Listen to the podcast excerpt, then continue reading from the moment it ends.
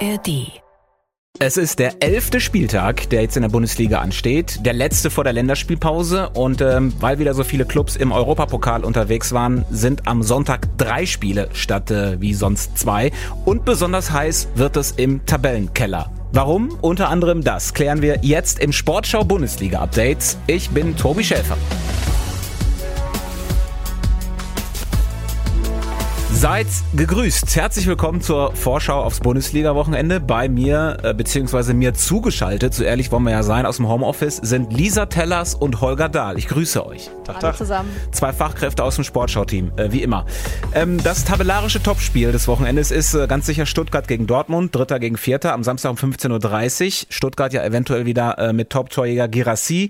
Äh, und wenn in der Partie drei Tore fallen übrigens, dann ist das das torreichste Duell der Bundesliga-Geschichte, wenn man alle Treffer zusammen zusammenzählt. Das spielt für jetzt erstmal keine Rolle. Wichtiger für Dortmund ist, wenn sie den Anspruch haben wollen, zumindest in Reichweite der Tabellenspitze zu sein, dann müssen sie in Stuttgart gewinnen, oder? Also das wäre auch Teil der Wiedergutmachung nach der Pleite gegen die Bayern. Teil 1 war ja schon gegen Newcastle und ich glaube, dass es irgendwie nur so ein Ausrutscher ist, also ein alljährlicher Ausrutscher gegen die Bayern. Ich kann mir schon vorstellen, dass Dortmund weiter anknüpft. Allerdings, wenn ich jetzt mal so das letzte Jahr denke, dieses 3 zu 3, äh, durchaus möglich, weil wir wissen ja noch nicht, was ist mit Girassi, ne? Spielt der vielleicht sogar von Anfang an, kommt der, weiß ich nicht, ab der 60. Minute von der Bank, dann könnte es für die Dortmunder auch nochmal äh, in Stuttgart unangenehm werden. Mich hat Dortmund ja wirklich total geflasht. Ich habe das Spiel gegen Newcastle übertragen und muss wirklich sagen, wie man so eine Wandlung innerhalb von, ja fast kann man ja sagen, weniger Stunden hinkriegen kann. Äh, das war schon der Wahnsinn. Also da stimmte ja plötzlich alles. Äh, irgendwie die äh, Aktivität war hoch. Äh, irgendwie dann auch vorne die, diese Abschlussstärke war da. Also äh, wie die das da vorne gemacht haben, wie Füllkrug sich zum Beispiel das 1-0 erarbeitet, äh, mit, mit ein paar Zweikämpfen davor, mit einem tollen Pass. Julian Brandt überragend. wenn die das nochmal wieder reproduzieren, reagieren können, dann glaube ich tatsächlich, dass der VfB Stuttgart, klar, Girassi wieder zurück, aber trotzdem für mich keine Mannschaft, die normalerweise da unter die ersten vier in der Tabelle gehört, äh, dass der VfB Stuttgart dann gegen den BVB eine gute Chance hat. Aber Holger, diesem Rätsel, warum die Dortmunder dann in so Spielen wie gegen Bayern einfach äh, dann nicht funktionieren, äh, dem Rätsel jagen wir ja schon seit Jahren hinterher. Und äh, ich bezweifle, dass wir es äh, irgendwann nochmal aufklären können. Also das, ähm, das behalten Sie für sich. Die Bayernphobie, genau. Äh, apropos Bayern, die spielen Samstag gegen Heidenheim. Ziemlich sicher ohne Jamal Musiala, der fällt mit Muskelverletzung aus. Leverkusen spielt Sonntag gegen Union Berlin. Und deswegen glaube ich, und dafür wurde ich schon ein bisschen belächelt, dass die Bayern nach dem Spieltag neuer Tabellenführer sind. Das soll nichts an Leverkusens Titelchancen ändern, denn wer neun der ersten zehn Spiele gewonnen hat, der wurde bisher immer deutscher Meister. Aber ich glaube jetzt gegen Union, ah, da gibt's glaube ich mal so einen, so einen kleinen äh, Ergebnisdurchhänger. Leverkusen mit sehr langer Europapokalreise und Union Berlin mit einem Hoffnungsschimmer außer Champions League äh, zurückgekehrt. Und äh, wichtiger Fakt, Union ist sehr stark bei Standards und nach Flanken. Neun ihrer elf Saisontore haben sie äh, so erzielt. Und Leverkusen ist anfällig bei Standards. Und deswegen glaube ich, Union holt da irgendwie so ein schmutziges 1-1 oder so. Meine These. Tobi, wir können ja mal einen Einblick in unseren WhatsApp-Chat geben, ja? ja, genau. Also du hast gesagt, Union äh, holt einen Punkt, entweder gegen Neapel oder gegen Leverkusen. Okay, ich habe gesagt, sie holen null Punkte. Und jetzt äh, hört hin, was Daniel Neuhaus gesagt hat. Wer nicht auf ein 2-0 für Union Berlin mit zwei Toren von Volland tippt, der hat den Fußball nicht geliebt. Ich habe in dem Fall den Fußball dann nicht geliebt, weil ich sage, äh, Union holt keine Punkte gegen Leverkusen. Die haben mich so beeindruckt im Spiel gegen Hoffenheim, wo sie auch gezeigt haben, sie können auch Fußball arbeiten und haben diese Mentalität. Ich glaube, das werden sie auch diesmal wieder mit Bravour lösen. Lisa, so hättest du nicht hinter die Kulissen gucken lassen dürfen, weil ich finde, dass äh, die Kollegen Neuhaus und Schäfer sich auf jeden Fall mal disqualifiziert haben für die nächsten Folgen an, an diesem Wochenende.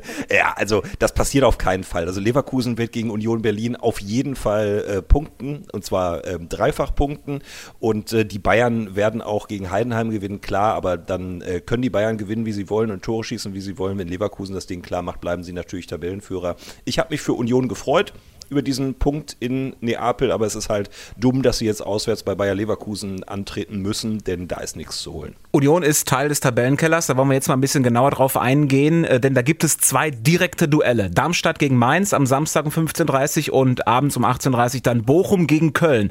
Das sind vier der letzten fünf äh, in der Tabelle unter sich.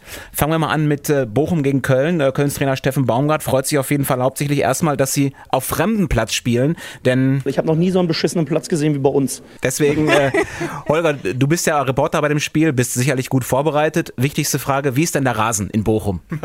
Also ja, Bochumer Stadion ist immer super. Rasen äh, ist meistens gut, äh, meistens ist die Stimmung auch großartig gerade bei Bochum gegen Köln, äh, für alle, die nicht aus dem Rheinland kommen, äh, der Samstag, Datum 11.11., .11., ne? also hat für viele Menschen eine besondere Bedeutung. Mal gucken, ähm, wie angeheitert die FC-Fans ins Stadion kommen und ich glaube, die müssen schon auch mit einem sehr guten Gefühl da in dieses äh, kleine, aber feine Stadion reisen, denn der VfL Bochum, ich habe mir jetzt die Daten nochmal angeguckt, die haben ja immer noch mit Bernardo den besten Zweikämpfer der Liga, hat man gar nicht so auf dem Schirm, dass das ein Bochumer Verteidiger sein könnte mit gewonnenen Zweikämpfen.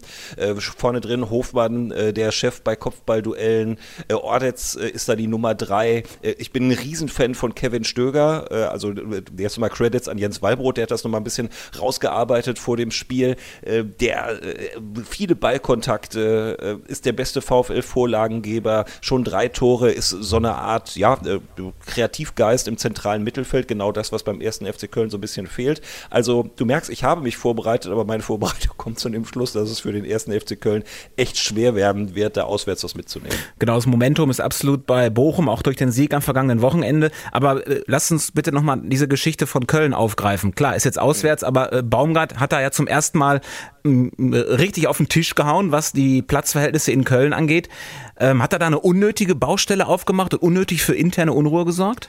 Ich meine, die haben, die haben ja genug wieder, Probleme. Ja, ich meine, er hat es ja gleich wieder relativiert und hat gesagt, er möchte da jetzt nicht für irgendwelche Ausreden sorgen. Äh, für mich ist das äh, der falsche Zeitpunkt, um sowas anzusprechen. Klar, wenn das Problem da ist, dann muss man das vielleicht auch irgendwie intern hinbekommen, äh, da in Köln mit den entsprechenden Behörden, muss man ja sagen an der Stelle.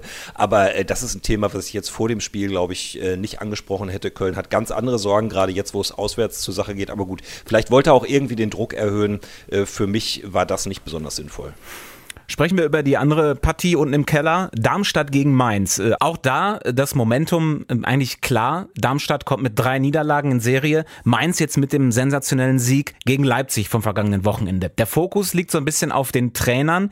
Bei Darmstadt fehlte Thorsten Lieberknecht jetzt unter der Woche aus familiären Gründen. Da ist noch nicht ganz klar, ob er beim Spiel jetzt dabei sein kann oder nicht.